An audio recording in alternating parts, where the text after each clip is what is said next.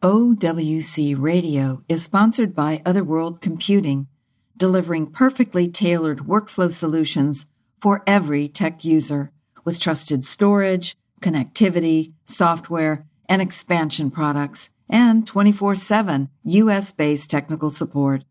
OWC believes in making a better world where technology inspires imagination and everything is possible. Find your solution at macsales.com. It's time for OWC Radio. Tech Talk with Creatives. Conversations with host Serena Catania. This is Serena Catania with OWC Radio. We have part of the Vortex team with me today. We've got Ed Lantz, who is the founder, president, and the CTO, and Mark Leisure, who is the CEO. Now, Ed Lantz is an entertainment technology engineer and immersive experience designer. He designs the digital dome venues and produces and directs these 360 experiences. And we're going to talk a little bit more about what the dome is. And Mark, you are the CEO, and I was sleuthing around about you, and you have a, another life. You're an inspirational speaker and a producer, and you co-host The Life. And I just think it's wonderful that both of you are such positive, caring people in an industry that can sometimes be tough. And I was actually watching some of the exit interviews with people that had seen Mesmerica and they were talking about how much it just changed their lives. So Let's talk for a minute though, and this is part one for those listening in. This is part one of a two part interview with Vortex. And I want to start out by talking about how we all met through OWC and the Humans in Space Art celebration. Vortex was one of the major sponsors as well as OWC. So can you guys tell us how you met Larry O'Connor and the folks at OWC? Absolutely. Uh, this is Mark, and uh, just wanted to follow up on that question. We we've been very excited with this relationship that's growing with OWC and with uh, Yancy and the uh, uh, team. Uh, Satori Pond, who uh, has been working with OWC, actually is a, a longtime friend of mine and friend of Vortex, and it was her brainchild not only to uh, introduce OWC and Vortex for uh, uh, you know possible alliance and, and, product partnership for what OWC does and to support Vortex uh, uh, expansion needs as we're now building and, and, rolling out a global network of these immersive uh, 360 domes. but then also the opportunity came up to support the Humans in Space SciArt event. sponsored by OWC and Vortex to to really be able to kind of prove a little bit of what we do, showcase the power of this format, support children's education and science and creativity.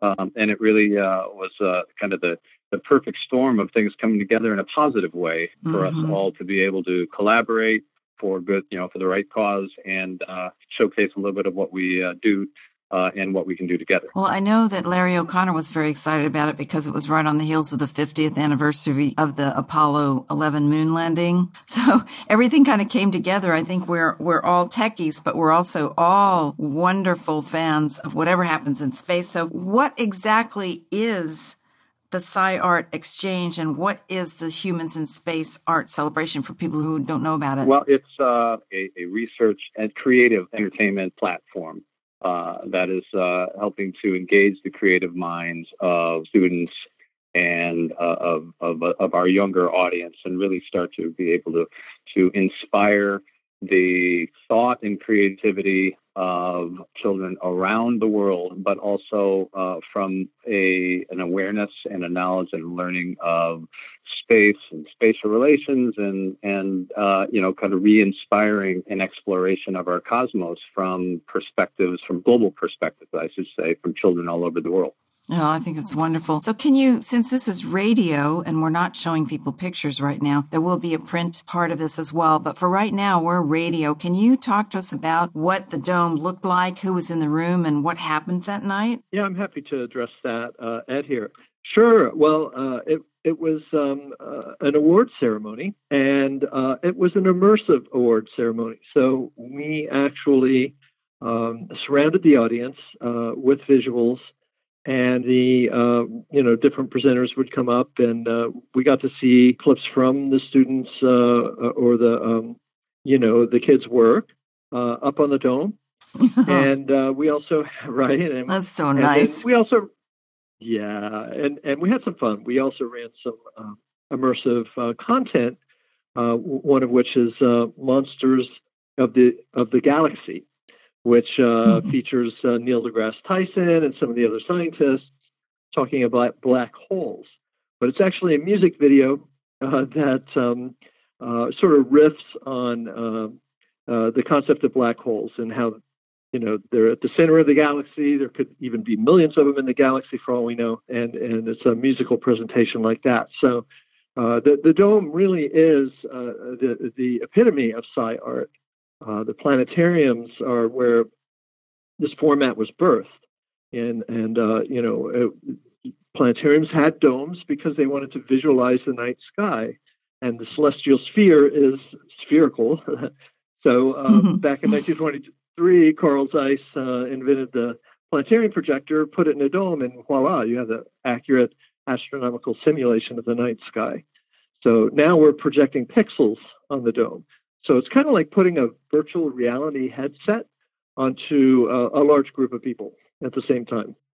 So just to make it clear, they're not wearing headsets. They're experiencing the spherical dome all around them, right? Exactly. While they're watching exactly. and listening. Yeah.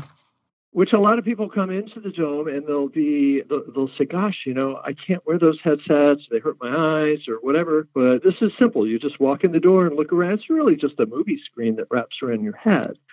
But because it's digital now, the dome actually becomes a portal into cyberspace, into uh, 3D data sets of astronomical uh, information, you know, that, that we now visualize and can fly people through. So now, were you in Hollywood? The dome's on top of the Beaudry building in Hollywood, right?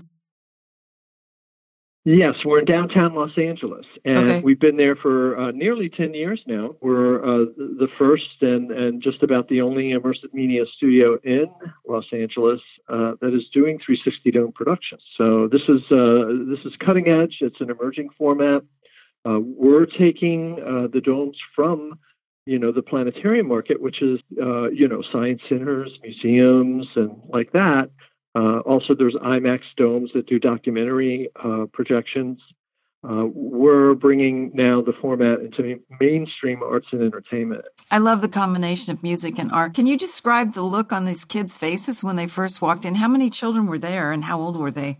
Uh, we had a full house, uh, standing room only. Uh, I couldn't tell you the age ranges, but uh, there, there, were some uh, quite young uh, kids. I guess you might say K through 12 and um, mm-hmm. uh, yeah, it was, uh, was an awesome event. Oh, the kids loved it, and uh, and uh, you know we we had a stage set up and stage lights, and uh, they got to receive their awards on the stage, and um, and uh, there were really really some fun presentations too, musical and and whatnot. So it was a great event. The kids love it, but I have to tell you, adults alike, when they go into that dome, you you almost turn the adults into kids. Uh, there's just a sense of wonder and awe when the sky above you changes uh, in real time.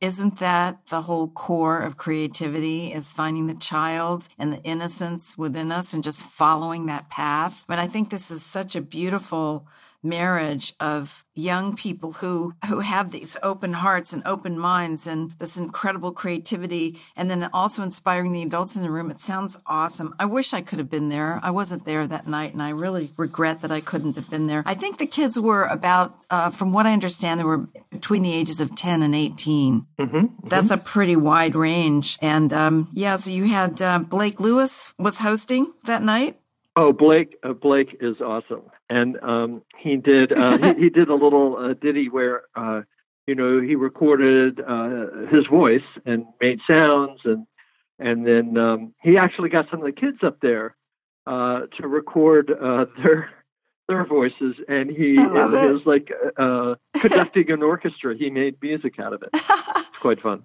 Oh, that's wonderful. That's awesome. That these kids are never going to forget this, are they? I'm looking at the list also. You had the Raj Sareen, a NASA scientist, and Alan Chin, a contemporary artist. And then I'm going through the list here. National Geographic Mars writer and producer Mickey Fisher. What an incredible group of people. And the look on Larry O'Connor's face when he was on the stage, because you know he loves space. Mm-hmm.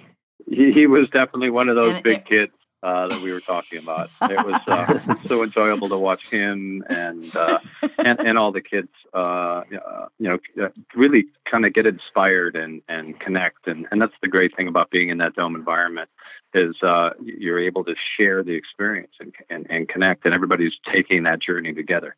So, were you? Do you know Jancy McPhee, who uh, is the I guess the person that oh, yeah. um, started oh, this. Oh yeah, Jancy uh-huh. is the uh, executive director of the Humans in Space and the SciArt Exchange. Mm-hmm. No, she drove the whole event. I mean, she was really the producer. Uh, uh, we were in service to her actually. Um, so uh, you know, she gave us the credits, and we put them on slides and mixed it up with some immersive uh, visuals. Uh, she also had help on uh, creating a piece that featured uh, the kids' uh, content on the dome. So it was actually rendered in uh, spherical format. So, um, yeah, Jancy uh, made it happen. That's wonderful. I, well, I hope to interview her about all of this too. Maybe we'll get her on and and uh, get her take on all of this. I'm looking at a, a visual. It's just actually the drawing of the dome. So, how many people can sit in here? It looks like uh, 130 seats, that's something right. like that. Yeah, that's right. And and there was Uh-huh. standing room only, so uh, it it was a full Mhm. house.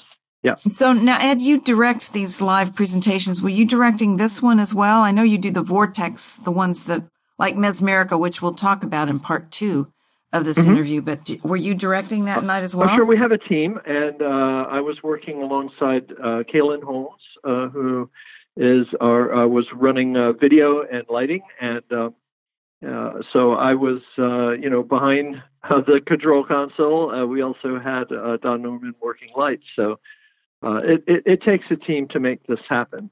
Um, I did produce the visuals for Jancy. you know, made sure everything came in in the right formats, and at the last minute, we're downloading you know, multi gigabyte uh, files. So, you know, these things can get a little stressful sometimes, but, you know, my job is to make sure it all happens smoothly. And, and I think uh, Jancy was thrilled with the result. Can we look under the hood for a second and talk tech? We we have a very tech audience that likes to listen in. What was the format for delivery and Sure, presentation? sure. Well, we're displaying um, 3K by 3K pixel fisheye frames in the dome. Um, there's systems out there that go up to 8K by 8K. So, uh, you know, this is a format that's scalable. Uh, there's big domes, there's small domes, there's tilted domes like that. Um, it- now, the the uh, frames are look like a circle. It's actually a fisheye frame. Uh, it's called a dome master, and it's a format that um, I helped to author the standards for. Uh, way, gosh, way back in 2004, we had a full dome standard summit in Valencia, Spain, and uh, locked down this format. And now there's 1,600 plus uh, digital domes around the world using this format. So it's an interchange. Don't you love that? Yeah, it works. It works great. Uh, you know, we're we're also now pushing uh, the envelope by doing live programming, which actually most digital planetariums they can run a programmed show. Uh, you push a button and the Mhm. file plays. Uh, we wrap them up into QuickTime files actually, and uh, most of the work we Mhm. do uh, is 4K by 4K pixels. Um, it's a little easier with the 3K frames, but um, that uh, yeah, it's just a movie. You push play.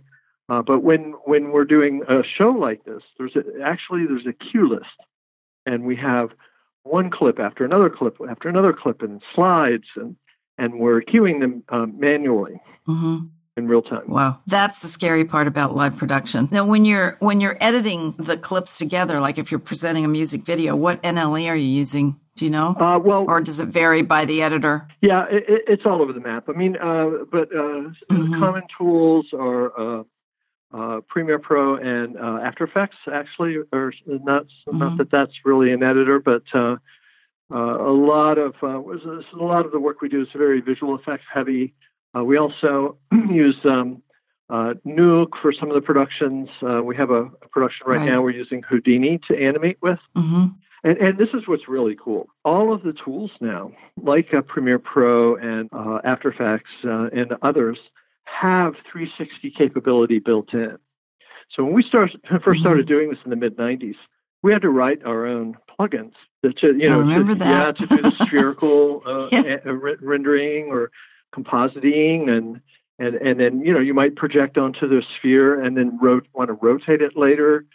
So uh, now with VR, um, you know the 360 cameras have advanced, uh, the software has advanced, and um, you know uh, it's awesome. You know, and and and the same with the the memory. Uh, we're using uh, an array of uh, SSDs to play back the content um, to get the speed up. So, you know, when you start pushing 4K by 4K frames at 60 frames a second, you know, data rates tend to get a little high. Uh, no kidding. I was going to ask you if you used any OWC products for that. The SSDs are pretty oh, yeah. screamers. Yep, they're the best, and that's what we use for sure. I'm just curious. Mark, how long have you known Ed? Uh, well, it seems like lifetimes, but uh, which is why I appreciated the way you've uh, initiated the uh, uh, the discussion because there's so much commonality. But I've been with Vortex overall mm-hmm. about two years now. Uh, and uh, but yet we oh, were okay. introduced. I was actually at the grand opening of the Vortex Dome, and we, we didn't even meet at that time. And then I was reintroduced many years later, and then reintroduced again when the opportunity uh, to uh, to come together uh, presented itself. Uh, so the, the, the the combined path that we were both on was to really use experience and content in a meaningful, socially impactful, and positive manner. And I was working with a uh, award-winning uh, mm-hmm. VFX team, and we were looking at immersive productions. And there there were no semi-permanent or permanent arts and entertainment domes. And then I had the opportunity to to, to meet Ed and see the uh, the history of Vortex, uh, having pioneered this space from a digital projection uh, perspective, and the opportunity to to come in, support the uh, the team, and uh, expanding our footprint and beginning to roll what roll out what we call as an immersive intelligent network of uh, uh, experience centers around the globe uh, presented itself. Mm-hmm. It had to be incredible to be in that room that, that night of the award ceremony and watch future scientists and future artists really be rewarded for what is native to them. You know, a lot of creative people are always told, go out and get a real job. And I, I was so excited to hear about you because I think what you're doing is so important. Music, art, the entertainment field is so critical to success in all forms of life. I mean, music can heal. It can help. I mean, if, if you have a brain injury, as a lot of our troops do when they come back from the war, music really can help heal the brain. I'm encouraging people to go and learn a little bit more about you. Where can they go to, to see what you did with the Sci Art Challenge? Is, is that on the Sci yeah. Art Exchange yeah. and, um, website? Um, and then, uh, of course, um, uh, vorteximmersion.com uh, uh, to learn more about the domes. Uh, I, I would love to comment on something you just mm-hmm. said because to me the the the kids I I, I um, studied uh, engineering. I have a master's in double E, and um, mm-hmm. you know uh, I'm one of the few engineers who got through the system who was half artist, right? Mm-hmm. And I tell you what, it was a real. It gave me a real edge in the business. Sure. Uh, because uh, I, my first job out of school was um, aerospace engineering and I worked alongside 3,000 other engineers at Harris Corp. And, you know, engineers tend to think very black and white. And I was, uh, I, you know, I was able to come into very challenging situations and make intuitive leap that um, it just baffled the engineers. And I think that, um, right? Yeah. And I'll tell you, it, it's like the young people tend to get filtered out if they if they're not good at math mm-hmm. and engineering. You know, and and I tell you, you know, we're all about promoting STEM. Yes, science, technology, engineering, and math. But I think uh, it's almost the worst thing you can do is tell a kid, "Hey, you need to study math and science, and technology, and engineering." Uh, ask them if they want to build a rocket ship. Ask them if they want to. There you go. Uh, you know, fix climate change. I mean, because uh, it, it, it's like the impulse to innovate and create uh, is the thing that really led me, uh, not the desire to play around with mathematical formulas. The math was just the language, the tool that that, that I use uh, to do the things that I do.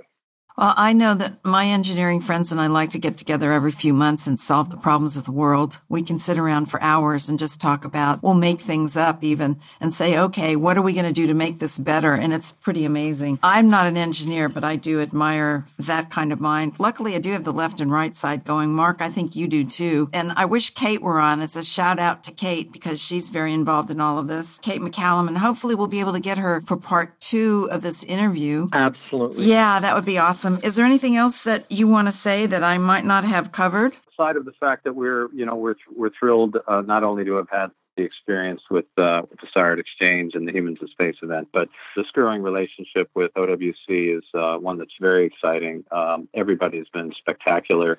Um, they, you know, clearly uh, Larry has built a, a wonderful culture of not only expertise technologically, but of just good humans. It's a it's a really great group of people, mm-hmm. and uh, we're really excited with uh, what's evolving there. Yep, and our vision is to build these domes all over the world and uh, set up a dome grid, which are uh, awesome. Uh, servers, right, that can serve out this uh, massively huge frames of content.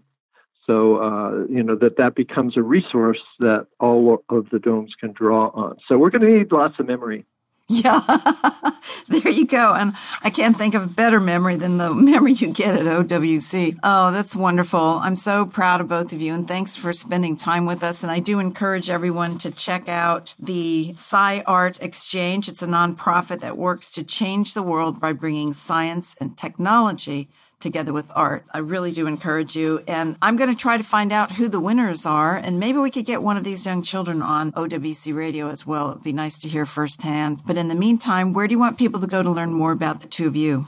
VortexDomes.com, or they can also arrive at the same landing at vorteximmersion.com. You're going to be hearing more and more about vortex immersion and the immersion domes. And uh, you know, the one last thing I'd say about this shared experience is that it's the missing link when you look at VR, mm-hmm. in that you can have the communities sharing an experience, and then you can interconnect out to VR and start to have a global shared experience unlike we were ever able to have in entertainment. Mm-hmm. Well, I thank both of you very much, and I encourage everyone to go check this out and stay tuned for part two coming shortly. We'll be interviewing the Vortex Immersion Media team, Ed Lantz, Mark Lashier, and hopefully Kate McCallum can join us. She's tied up on the road at the moment, but we're going to keep texting her to see if we can get her on. Thank you everyone for listening. And remember what I always tell you, get up off your chair and go do something wonderful today. Take care. Have a great day.